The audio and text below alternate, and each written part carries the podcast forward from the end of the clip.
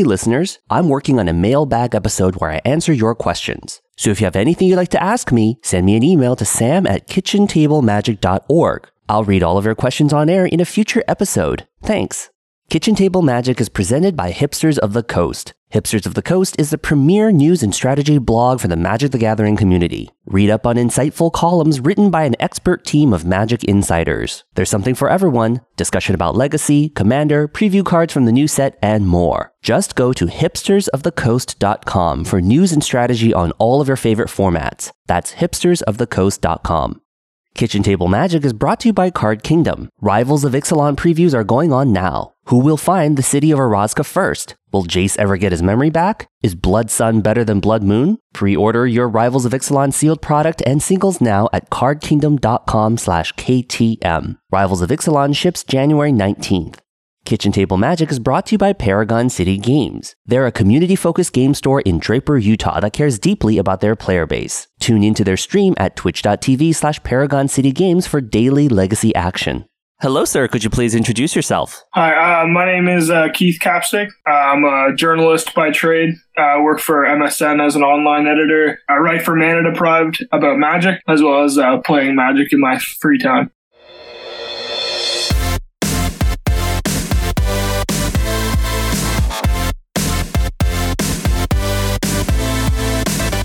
Welcome to Kitchen Table Magic, a storytelling podcast featuring the amazing people of the Magic the Gathering community. I'm your host, Sam Tang. Join me and my guests as we share stories about what MTG means to us, how we got started playing Magic, the ups, the downs, the hilarious stories, and everything in between. In this episode, I'm talking to journalist, writer, and Jund enthusiast, Keith Capstick. Keith is an editor at MSN.com and also writes for Face to Face Games Toronto that runs ManaDeprived.com. Keith and I share the love of the modern archetype, Jund. Jund's not doing so hot these days with all that stupid Tron and Death Shadow running around. Coming up soon is Pro Tour Rivals of Ixalan, which is a modern Pro Tour. So hopefully Reed Duke can help a homie out and win with Jund. Keith and I discuss the finer things about Jund, how it's positioned, and why you should play Jund. We also discuss how black, white, green, also known as junk, got its name. I spoke with Keith in the summer of 2017. I hope you enjoy my Jundy interview with Keith Capstick. Hi, everyone. Thanks for joining me on Kitchen Table Magic. I'm your host, Sam Tang, and today I am here with the Jund expert, Keith Capstick. Keith, how are you doing? I'm pretty good. How are you? I'm doing fantastic. Thank you so much for being here on the show with us. Uh, my pleasure. And where are you joining us from? Uh, I live in uh, Toronto, Ontario, in Canada. Keith, I really appreciate you joining us. And listeners, if you don't know really know who Keith is, Keith is a prolific writer and thinker of Jund, specifically modern Jund, my absolute favorite deck. Isn't that right, Keith? I wouldn't say prolific, but I, I, certainly I certainly write a lot about it and talk a lot about it whenever I'm given the chance. well, we'll definitely be doing that in this hour. But like all things, we start at the beginning. Keith, where did you grow up and how did you find magic? Uh, well, I grew up uh, like just around here, about an hour north of Toronto, and uh, I found magic. I guess just as I was graduating high school and starting university, as just kind of a. It was actually kind of like an ancillary uh, competitive hobby. I was a a, baseball player growing up and, and was through university. And uh, when that started fading kind of out of my life, uh, Magic became my new competitive outlet. And I just kind of took it from there. I played both baseball and Magic in college. And then once once I finished my, my baseball seasons in college, I, I really started to get more competitive with Magic and, and making it more of a sort of primary outlet in my life. Who taught you to play Magic? Uh, it was actually like one of my best friends growing up. His name's Jarrett. He seemed to have a knack for it. I, every time I try to teach someone how to play, how to play Magic, it's it's a train wreck. But he, he seems he seemed to be pretty good at it. So uh, yeah, we, we went on a cottage trip once, and he just kind of taught me everything he knew. That's really funny what you said. It is really hard to play Magic. I mean, once you know how to play Magic, it's kind of like riding a bike. It's like how do you really explain to someone else how to play? Um, but yeah. yeah, like same here. If I try to explain how to play Magic to anyone, like it's a train wreck for me as well. That's really cool. And so you also said that you were a writer and an online editor for MSN. Kind of how did you get into that professional background of yours? Well, I took journalism in my undergrad and then uh, did some work like sort of learning how to how to be a writer, and that was like kind of my always my my goal growing up. I worked for a publication called The Score Esports. Uh, they're based out of Toronto, but I, I know that they're pretty big in the esports community. So uh, I wrote for them about a variety of things, but mostly Hearthstone as just kind of a side job when I was doing my, my college. Now that I've graduated, I started out online doing editing there at MSN. And uh, now I'm just kind of doing that in a, along with the magic stuff and writing for ManaDeprived.com, which is uh, a Canadian website that's run by Face to Face Games, which I'm sure that you would recognize from the, the pro team that's on the Pro Tour. Mana Deprived is really awesome. They've got a lot of great strategy on there. And you wrote an article called The Black Green X Bible. So, kind of like the Rock Bible. Can you tell us a little bit about what's in that article? essentially, uh, I ended up speaking to a lot of people at sort of local game stores and just people in my kind of Toronto centric community where they would say, Oh, what, what are you playing now? Or what kind of deck would you play this weekend? And I'm kind of known for playing these sort of Thoughtseize oriented uh, mid range black decks. And uh, I, finally decided that with Death Shadow on the rise, uh, I would write a comparison of all the different options that were sort of in front of you as a, as a black green player and uh, why I would play one strategy versus another one from weekend to weekend. So that's kind of like what, what motivated me to write that article. It ended up being a really long and, and kind of more in depth than I than I had planned, but uh, I was happy with how it turned out. That's really cool. And then you also wrote another article called "Just Jundem," just Jund them at uh, 401games.ca, and uh, yeah. that was a little bit older from September 2016. But what was in that one? What's your point of view for that article? It was the the first time I'd ever won uh, a PPTQ I was kind of on a high of, of, of having success with the, the Jund archetype in modern. It, it, was kind of at one of Jund's highs as well, right after Eldrazi, uh, and the well, Ivy got banned. Yeah. And uh, I, it was kind of just sort of uh, what I thought were the core principles of the Jund or Black Green X archetype, the way that they they were misconstrued by some people, or like the things that you kind of have to know about your deck if you want to play Jund, that kind of thing. I always really envied Jund because when I um, I took took a long break from Magic, kind of like in college and a little bit after college when I was working. And then uh, right when Rise of the Eldrazi came out, I was just like, I love Magic. I'm getting back into it. And ever since then, I was always trying to figure out a format to play. And I never really thought that I could follow standard. And I wasn't that, you know, very good of a limited player. So for me, it was really kind of like uh, the accessible, in air quotes, eternal format. So that was modern right, right. for me, right? And so I had, I you know, I loved blue. So I ended up jumping into like like Jeskai. Back then it was called Air Force One because it was American control and flyers. And so it's just like, you know what I mean? And then, yeah. but, you know, I always really envy Jund because Jund was like another three color, really flashy, got all these powerful things. And then Innistrad came out and then, and then Liliana the Veil. And that just really pushed that deck like over the top. Right. It survived a banning because Bloodbraid Elf got banned. And then there was a little bit of turmoil. And then it kind of clawed its way back up to the top. And then there was right. Deathrite Shaman from Return to Ravnica which was yeah. so sick. That's when I was just like, I've really got to step it up and get into the Jund game because this is awesome, right? And so right, I think right. I ended up like getting Deathrite uh, Shamans because it was in standard and they were pretty cheap. And I was like getting ready for to build my Jund deck because I didn't have my Lilianas or Tarmogoyfs.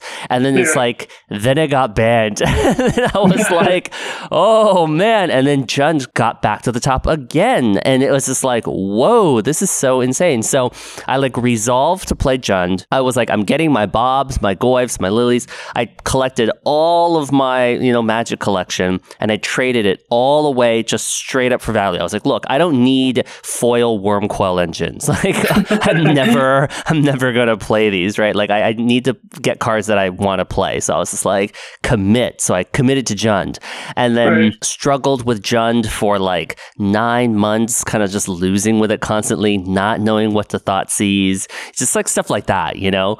And right. I'm always really big on getting different resources for Jund. And I found a Facebook group uh, that used to be like MTG Jund. And I think now it's called Jund City or something like that. My friend Ron Court, uh, he's one of the admins. And just, they just, all they do is talk about Jund. And people kind of laugh because they're just like, yeah, it's all just about sharing how people are foiling out their Jund decks, which is not the only thing that we talk about in that group.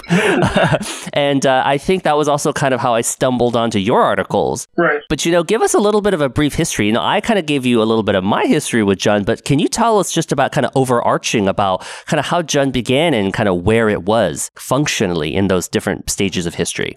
honestly, I'm jealous of, of, anyone who got to play uh, Jund with Deathrite or or uh, Bloodbraid Elf because yeah, I, I, was sure. never one of those people. To be honest, yeah, me neither. I kind of started started into Magic a little bit too late to catch that wave of Modern. I mean, I think what sort of happened was those Jund decks ended up being kind of they were really good stuff decks. They, they were similar to what uh, what the Grixis control decks uh, the Snapcaster Kolaghan commands decks are now, where you're like you're taking the most powerful cards and you're kind of abusing them. Like it, it almost doesn't matter what your opponent's trying to do because what you're doing is just so powerful. Yeah and, that's what that's what Bloodbraid Elf and, and Deathrite Shaman did to Jund. Whereas you you could do things like play Liliana on turn two or Bloodbraid into Liliana, and sometimes when you're able to do that, no matter how bad the matchup is, you're going to get a type of advantage that just doesn't exist elsewhere, and and that's that's kind of what the Snapcaster Kolaghan command engine applies to those Grixis deck now. Yeah. Whereas after those cards were banned, I think Jund became a more a little bit more nuanced of a deck. You you were really just trying to to grind and, and poke holes. Uh, your Thoughtseizes got a little bit more complicated because there was these decks. Now that you didn't have the power level of, of, of a card like Bloodbraid Elf, you had to be able to go under some decks. And then other decks you could beat down just like a normal sort of mid-range deck. I think what happened in that sort of as Jund was like morphing, I think what happened was you really had to change the way that you would sideboard and, and you would approach these matchups because you weren't you weren't able to beat decks with just uh, raw power anymore. Yeah, absolutely. And there was a phase where kind of there was some bannings and some kind of things kind of calmed down a little bit. And then there was the era of Splinter Twin. So how right. how did Jund exist or survive in the era of Splinter Twin? Well, I, I think a lot of people saw Jund as sort of the the thing that kept Twin in check was that's as much as you can keep a deck like that in check because it, it did end up top eighting like every modern pro tour until it got banned. But it was the deck that Twin had a bad matchup against, or a quote unquote bad matchup against, as long as it was as it as it was around because cards like abrupt decay that are uncounterable and just just like ha- having such a quick clock in combination with uh, so many answers to the combo made it very difficult for twin to, to keep up on just like a, a, a, functional level, like deck to deck, the cards just lined up so much, so positively in Jund against what Twin was trying to do. You know, like they were hard pressed to be able to get Tarmogoyf off the board. Their deck was kind of soft to Thoughtseize as it stood. So uh, that that was that was kind of like what Jund's role was. Is it, it, was really like there to keep tw- Twin in check for a long time. And even during that era, uh, with Affinity and Infect, these really fast aggro decks, I always felt like Jund kind of had a little bit of a better matchup against some of those decks. To be honest, and I think this is something uh, Reed Duke has said in the past, is is that Affinity is a deck that it's become commonplace to say that Jund has a good Affinity matchup, mm-hmm. but I, I do think that you need you need the sideboard cards to back that statement up. For I, sure. I played a lot of Jund decks with bad Affinity matchups, and obviously that's like a conscious choice. But I, I do think you need the Ancient Grudges and the and the Shatterstorms and like having multiple Kolaghan's commands in your 75 in order to call that matchup as good as most people sort of speak about it. You can get run down pretty quick as long if you're not prepared. Just just like as Affinity does to everyone. Now, in, Infect, on the other hand, even at the height of its popularity, was always I, I felt like a just a really positive matchup and one of the reasons to be playing Jund. Yeah, absolutely. And so those were the favorable matchups, but then we also had the terrible matchups. So we just had like red green Tron. It was just, oh my goodness, every single game I just slogged through those.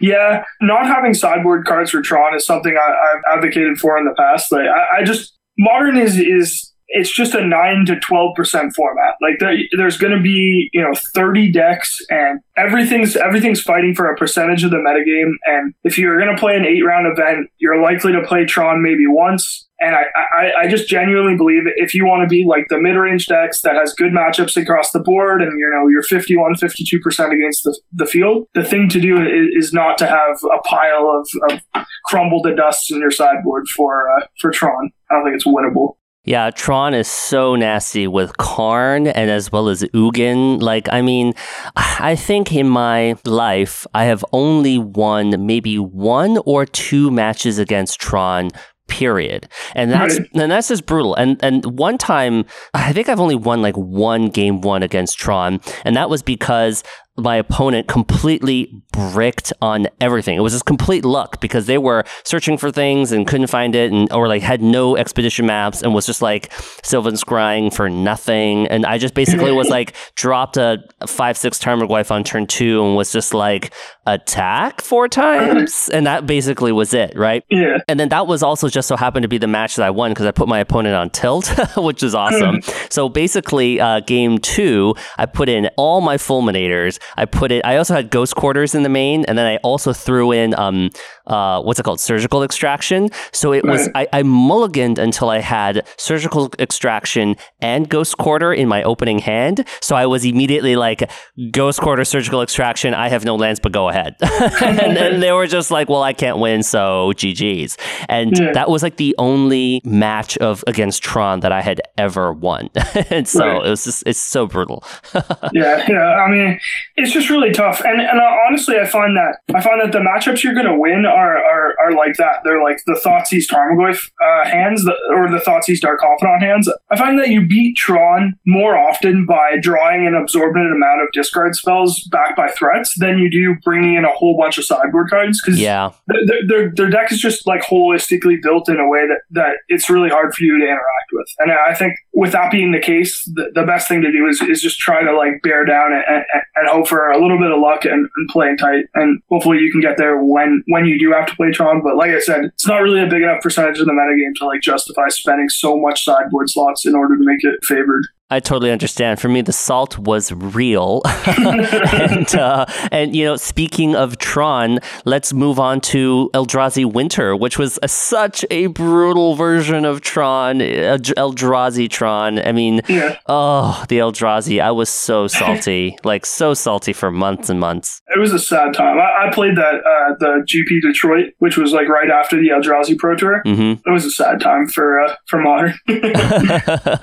you know what? Like, uh, people had been just struggling with it so much, and I stumbled onto some really mediocre tech. So I put in um, Executioner's capsules as well as Glissa the Traitor because Right. it has First Strike and Death Touch. So Okay. when you drop it, it doesn't matter what it is, it kills anything before anything is able to hit it. Right. Uh, but of course, it dies to Bolt and it dies to like so many other things. But surprisingly, even up in the mirror against uh, you know other Goyfs or anything like that, it's pretty decent yeah. because I put Glissa the Traitor in with, uh, and it also has a synergy with uh, Executioner's Capsule, I was able to hold off my Eldrazi Tron opponent long enough to get a draw. So I was basically like screaming, You shall not pass the whole time. like we were playing that match, which was ridiculously satisfying considering how on the back foot Jund had been for such a long time. I, I, I seem to remember uh, Reed doing like extremely well with Jund at that pro tour, which is probably just a testament to how good he is. But it was a dark time. You were doing like like you were saying, you were doing some pretty crazy things to your to your standard archetypes in order to make your Eldrazi matchup playable. I, uh, I mean, not everyone can just be like, well, I'm just gonna be like Reed Duke and just play better.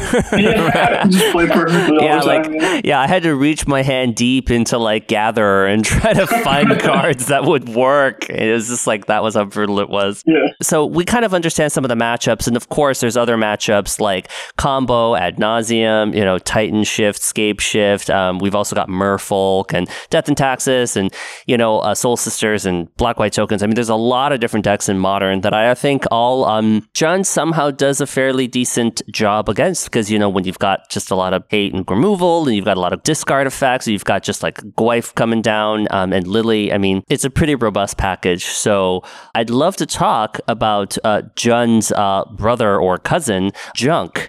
I mean, I want to call it Junk, but it's you know it's Abzan now, but I still call it Junk. Junk. I do prefer Junk. yeah. You know, I was doing a little bit of research on why Jund is called Jund and Junk is called Junk, and we all know that Jund is named after the shard from Alara, which is black, red, and green, which is Jund, but we Yeah. don't really know why it's called Junk. And so I tweeted Adrian Sullivan today, and he replied and he said, I popularized the name PT Jank, coined by Derek Rank for Rick Ralston's Boros deck in 1997, which was also the best deck. And so uh, when Adrian built Junk, the name was a riff off of the old PT Jank. but Yeah. uh, they just called it uh, PT Junk. And also, he said that uh, Mike Flores named it as well, which was really interesting bit of history coming from the source. Yeah, I, I think I think I've heard uh, heard about Mike Flores uh, name, naming it junk. I, I hadn't heard specifically, but it was just I knew it was like a spin off of the the word jank, but uh, I hadn't heard that prior to this, so that's pretty cool. That's pretty cool as well. I always thought junk was kind of like throw everything good in, like everything but the kitchen sink. So they're just like, whatever, Yeah, it's just a big pile of junk. But that's kind of cool.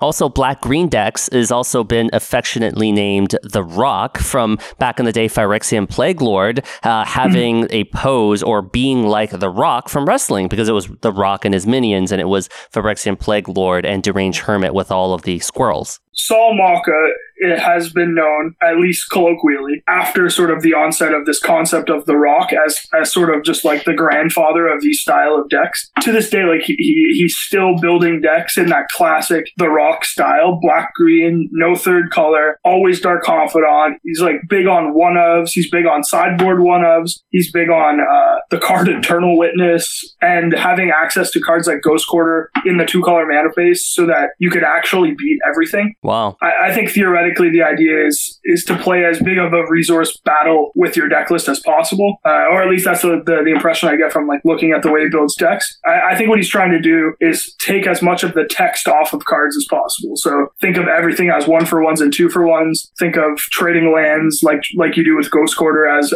just another one for one, and it's really impressive just to see the the way that he sort of takes these sort of dated concepts and applies them to new decks. Uh, I think it's I think it's fascinating. Yeah, that is really fascinating, Keith. Just even kind of what you were saying, even kind of reminds me of why some players will take red and switch it out for white and turn their Jund deck into a junk deck, right? You're talking about like one for ones and two for ones. I mean, you've got Lingering Souls when you have access to white, and you also have all these great sideboard cards like Leyline of Sanctity, uh, Stony Silence, Rest in Peace, and uh, Path to Exile, and things like that. Right. It's really interesting kind of how the dynamic shifts when you do add a different white. Can you talk a little bit about how junk is different than Jund? I actually think I wrote I wrote a, an article about this once as well. It's uh, it, you're very much choosing power level over efficiency. So so Jund in a lot of ways is is this kind of I want to play as few as many one one mana spells as I can. I want to curve out every game. I want to go one two Liliana then double two drop. I want to play as few four drops or, or higher as possible. Whereas like with the with the Abzan or the Junk ar- archetype, you're looking to sort of slow your game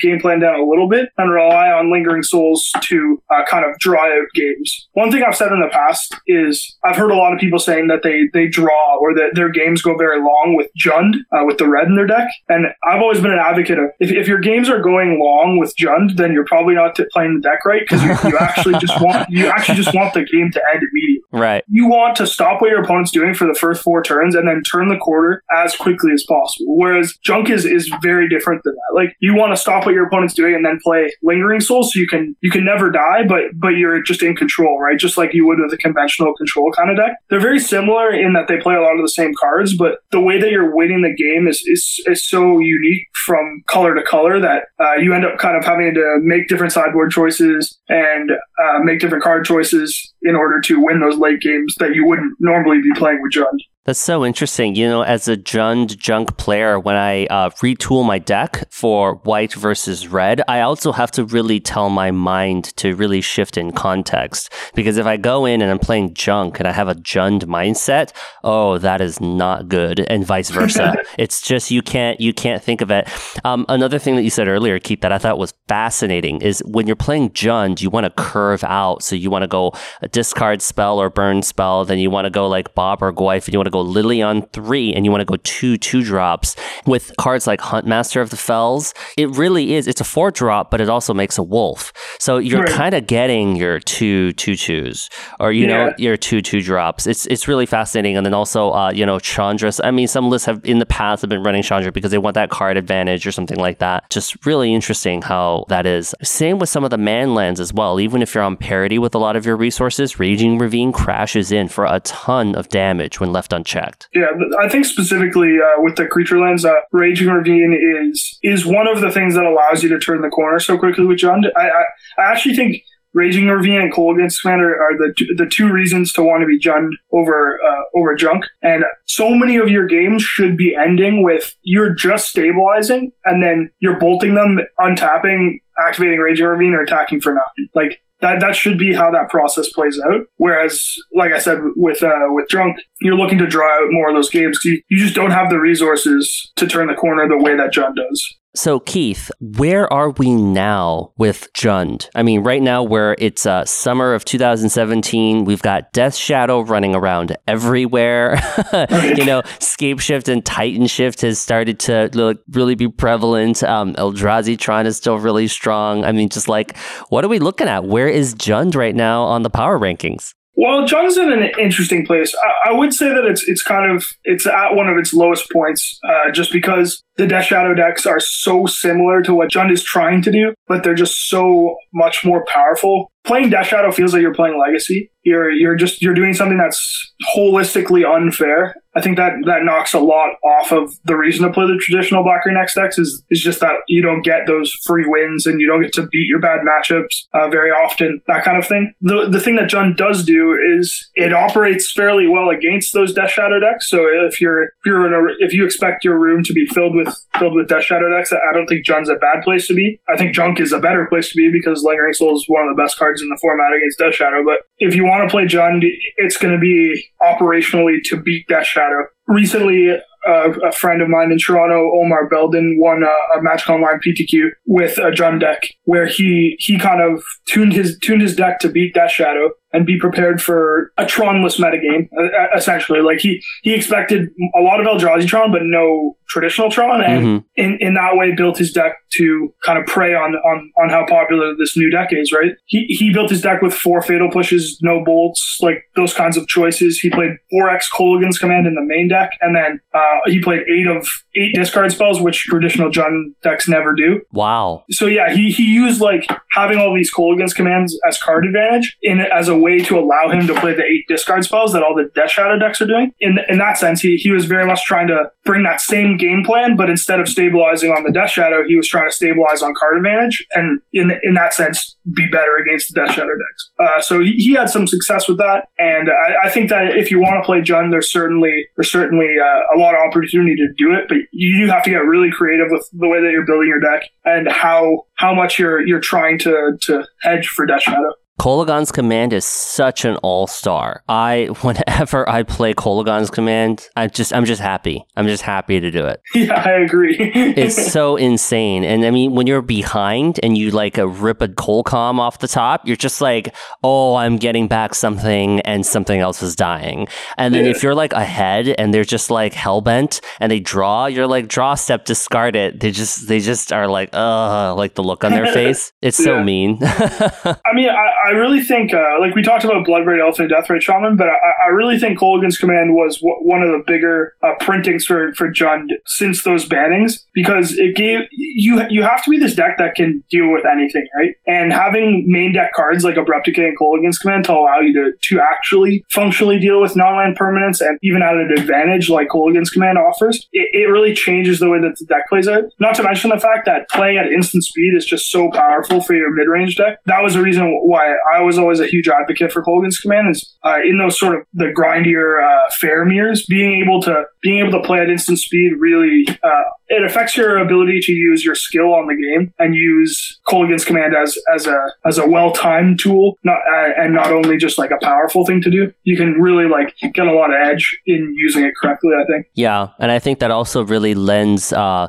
consistently to the flavor of what a Jund deck is. Is it reminds me of a lot of like a Ferrari. Like yeah, it's well tuned and it goes fast, but if you're an idiot driver, you're gonna wrap that thing around a tree. So you know if you are, you know, I mean, Jund is expensive the, the mana base is expensive, the cards are expensive, but if you buy it and you trade into it and then you pilot it, it's going to be powerful and you are going to learn a lot. Like I've been playing Jund nonstop for like the past year, I would say, and I have suffered a lot of 04s and 13s with it. I mean, I'm even happy these days when I get it when I'm at it like a 2 2.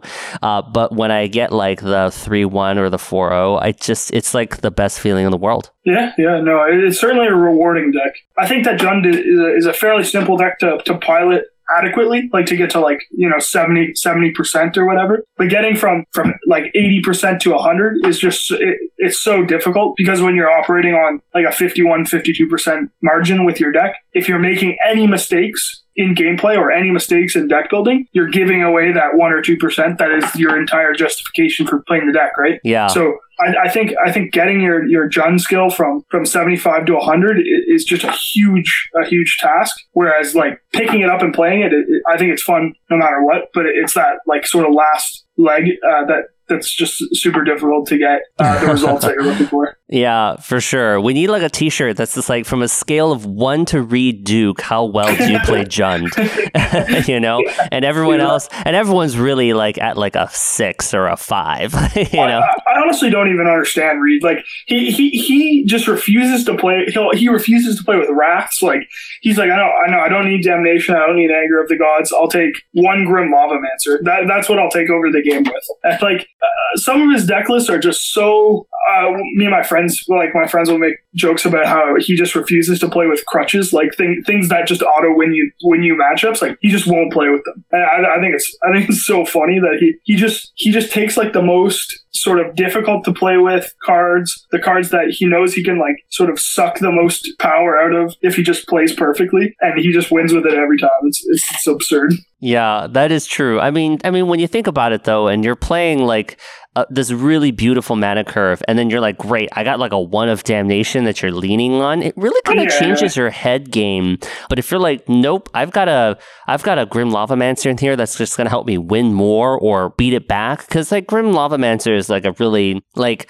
you can't even compare it to like a Deathrite, but like it's like a one one. It has an activated cost for one, and it takes things from the graveyard, I guess. But uh, yeah. but you know, it, it kind of reminds me of that spot a little bit. But yeah, I, I totally get what you're saying about just having these really intricate cards and these really intricate lists, but being in the mindset that you're going to play really well to maximize the power level of this deck. Yeah, no, he's, he's certainly super impressive. So now that we've got our listeners super hungry to play Jund, uh, Keith, do you have any uh, recommendations about how players can buy or trade into Jund? Wow, um, I gotta say I'm not much of a I'm not much of a trader, but I think what like I think this the suggestion anyone would make is is to start with the lands, right? Like uh, at least the Bloodstained Mires and like the one or two Wooded Foothills that you played just got reprinted, so they're they're a little cheaper. Same with Thoughtseize, like at least at least they're reprinting these parts, but it's gonna be rewarding once you get there. Like uh, it took me a while to to build up all the cards, but it, it's one of those decks that you, you know is not going to get banned because they obviously love it in modern. So you can you can really like sink some time into into getting the cards and learning how to play it and having all the sideboard cards and that kind of thing. So I, I don't really have suggestions about because it is a large cost, but I, I guess the the saving grace is that you're going to get to play it forever and it, it's never going to stop being fun. You're, you're not going to get bored.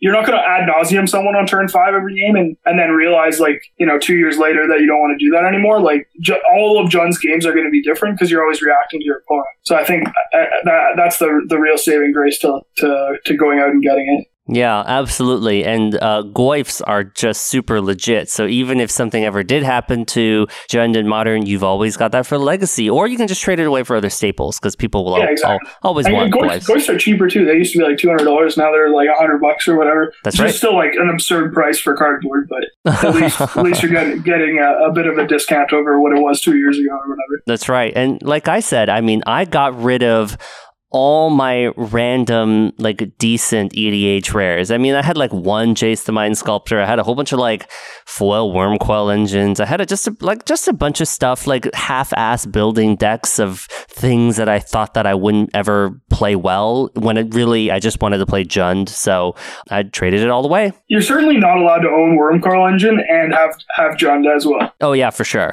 Those things just don't they don't mix. I know. Oh my gosh. Um, and I got those Wurmcoil engines on such a good deal too. They were not even the promo. I think they were like the promo alternate art foil ones, and they just were right, so right. gorgeous. And now I don't own them, but that's okay. yeah, listeners, if you are like frothing at the mouth to play Jund, um, yeah, just buy into it or trade into it. It definitely is going to be, you know, a project to do. And, you know, that's what I did uh, like about a year ago. And I am super, super happy because I've just got basically two decks. I've got whatever Snapcaster Mage deck that I have, and then I've got Jund. So it always, you know, shows up really, really well. And people always get really intimidated, even though I'm a scrub. So that's awesome. Well, uh, Keith, how about what is in the future for Jund? Like, what do you think needs to be unbanned, or what cards do you think may or may not get printed that eventually might help uh, Jund a little bit uh, to reclaim the King of the Hill? Well, I, I, have like I thought about this a lot prior prior to speaking with you. I, I, really don't think that these unbannings are the way to go. Like as much as I'd love to play with Deathrite Shaman, that card's broken. Though as much as I'd like to play with uh, Bloodbraid Elf, I, I, I just don't think Bloodbraid Elf's that fun to be honest. Like if you're playing Jund with Bloodbraid Elf and people are just spinning wheels constantly, you, you just end up kind of sort of at the mercy of, of the variance of the way the cascade mechanic works. Yeah, I, I don't think uh, I don't think I'd like to see unbannings, but uh, the way that the cards are being printed now bodes well for Jund, and it's because they've decided that modal cards is something that they're super interested in printing. Things like collective brutality and Kolaghan's command, and you, even in the new set, cards like Doomfall. Despite the fact that I don't think it's I don't think it's efficient enough to play in Jund, they've clearly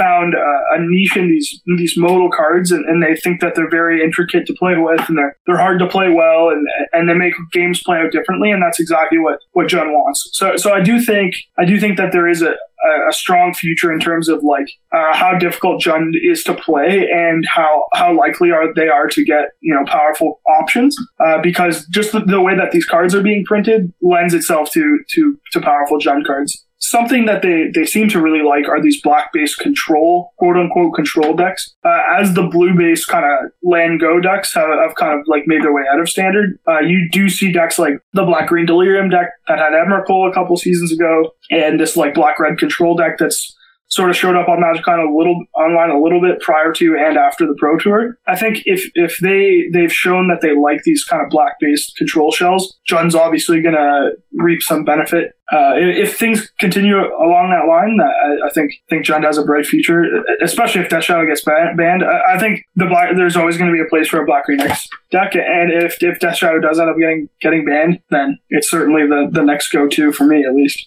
Yeah, especially since Goyf is so splashable and Bob is so splashable, you know, as long as Lily or like Inquisition or Thoughtseize doesn't get banned, like, you know, you're gonna, I mean, that's just like half the, that's like 70% of the deck right there, along with Bolt. Yeah, right? yeah. It really is. The the core of these decks is, is very simple. It, it's, you know, like after your your six to eight discard spells, Liliana's, Tar, uh, Tarmogoyfs, and Dark Confidants, there's a lot of customization in terms of like extra card advantage or more planeswalkers or how many, how many removal spells do you want, that kind of thing. It's just very difficult to to not have a, a rock style deck. It's just when as these formats grow older and and eternal formats, this is the case for sure. It's just that these good stuff decks are always going to exist and they're always going to want to trade resources, and, and Jund is is often the way that that manifests itself. Yeah, I also see a trend of like making better creatures with like spells on a stick. You know, with like Grim Flayer was so yeah. dank when they made that, and it's just like, wow, this thing is a house. Like if they continue that trajectory along with like Scavenging Ooze, Grim Flayer type things, we recently got uh, Ramunap Excavator, which is a Crucible of Worlds on a creature. Like if yeah, yeah. if you know if that trend continues, and then you know, can you imagine having some like Terminate on a creature or something like that, or like Lightning Bolt on a creature? You get like some cheaper version of a Flametongue Kavu, and it's just like, oh my gosh, you know, Jund is back, right? Yeah. That's two for one. So I definitely am interested to see kind of what design space, you know, Ixalan is going to bring. You know, what if we get a better version of uh, Deathmist Raptor and somehow that that's modern playable? You know what I mean? Yeah. I know. What if we get something in like Dominaria that's like super sick? I do want to add that I think Traverse the Ulvenwald is a like an inherently Jund card. Yeah. And I think uh, if Death Shadow were to get banned, or if there was a, a future of, of Jund decks, and I, I, I like Willy Edel was one of the first people to sort of adopt this idea uh, when he built the the Abzan Traverse deck for sometime in the early last year. Uh, I think I think that card and that Delirium shell is where Jund and Black Green X, like the future of these kinds of decks lies. Like if Death Shadow got banned tomorrow, the first thing I would do was put a put Mishra's Baubles and Traverse the Ulvenwalds in a Jund deck and with Dark Confidant and, and see if I can make that work. And, and I, I, do think that if you're a Jund player and and you want to you want to really get creative and start uh, start brewing and working on you know the, best versions of these Jund decks, I, I, think there's a lot of a lot of really cool uh, space for thinking and, and design um, with that card and, and the Delirium show. Yeah, for sure. I think right now every Jund player right now is just holding their breath to see the first main deck playable staple because there's been so many great contenders for sideboard options. You know, Kalitas or Kalitas, you know, whatever. That that guy's a house basically. Yeah. Um, and then you know, Claim to Fame is good, but you know, some people are just like it's not as good and not as versatile as Kolaghan's Command. But you know, we still have to see. Yeah, for sure. Okay, everyone, we have more from Keith coming up, but first we're going to take a break from our sponsors.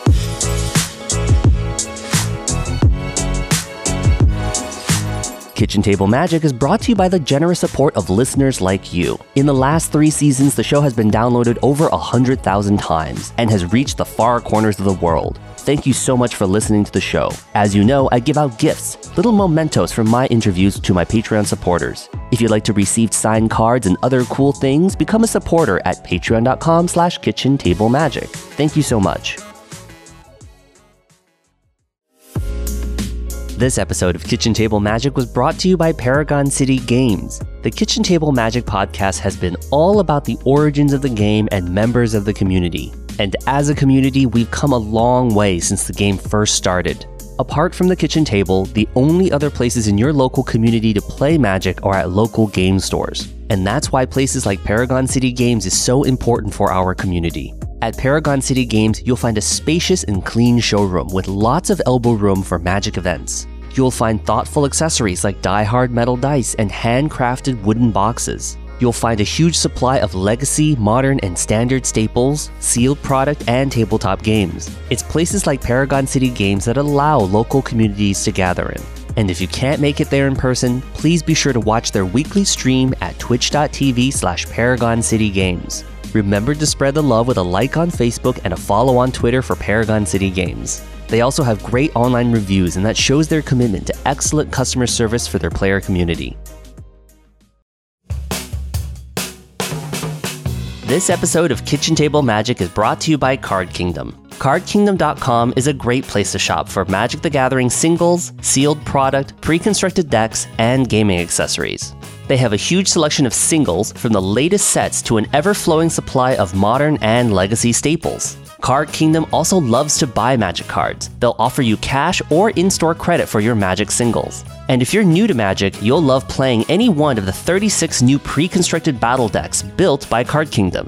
Sign up for Card Kingdom's email newsletter to receive coupon codes and deck techs by Magic Pro Chris Van Meter. You'll get access to Card Kingdom's private reserve, which are special deals for chase rares at significantly discounted prices. Card Kingdom has so much to offer, so I hope you'll check them out. And if you'd like to support Kitchen Table Magic when shopping at Card Kingdom, please use our affiliate link. Just go to cardkingdom.com/ktm. Okay, and we're back.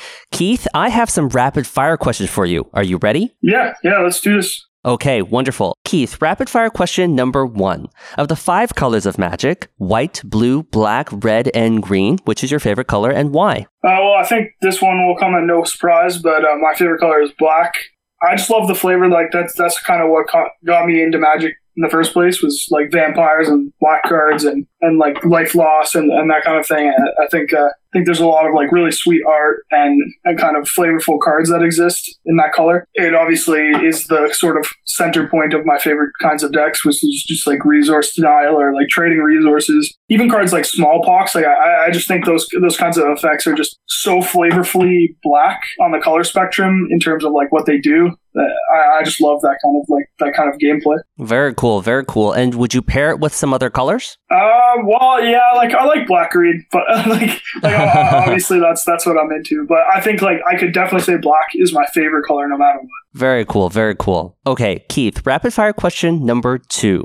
If you could change something about Magic the Gathering, what would it be? Okay, so the thing that I would change is how spike heavy the competitive uh, sort of environment is. Like, I I would change that I would make it more rewarding for consistent players. And maybe this is just me being salty because like I do fairly well, but I haven't like spiked my event or made my pro tour yet. But I, I just think like I, am I'm, I'm someone who comes from a, a, sports background, and in sports you're rewarded for showing up every game and like playing well and like playing consistently and and you know always doing your best and that kind of thing. And I in Magic it feels like no matter how well you're doing week to week, whether you're top eighting every event you play outside of GPs obviously, and and you're you're one of the better players in your region or whatever, you need that like spike. You need to spike the PPTQ, then top four the RPTQ, or you need to top eight the GP in order to have success or quote unquote success in, in, the eyes of the community. If there was anything I could change, it would be like some sort of rating system or just some sort of way that that consistency would be more sort of readily uh, rewarded. And I think they've done a little bit of that with adding bronze to the player club because that way the GP grinders who don't make it or don't get silver or don't get gold have something that they can kind of fall back on and that they don't have to play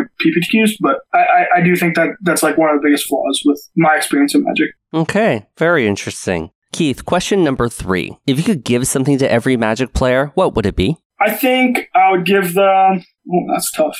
Uh, maybe like maybe just like a guide to to politeness. I I, I don't know. Like I, I I enjoy. I find like the my favorite Magic experiences are when you just get caught off guard by that like super polite opponent that just is just really really kind and like is is not in your face but like is happy to see you. They, you know you, you, you exchange pleasantries at, at a GP or whatever and and they always kind of make a mark because like I don't forget about my matches. I don't forget about my opponents. If I see them in, in two years, I'm to recognize their face. And, and that's like what I try to be to my opponents so that everyone always comes away with like a positive experience. So if I could give something to, to, to every magic player, it would just be the ability to sort of like recreate that, that scenario. Okay. Okay. Very cool. Keith, question number four. What do you see in the future of Magic the Gathering? what I hope I see is a balance of digital and in real life play. Like, I, I, hope that we get to a point where like things like the MOCS. So so MOCS playoffs, like all of the platinum pros get tokens to MOCS playoffs. So theoretically, they're they're one of the more competitive tournaments on the planet, but they're not televised. Like I, I can't watch Marshall Sutcliffe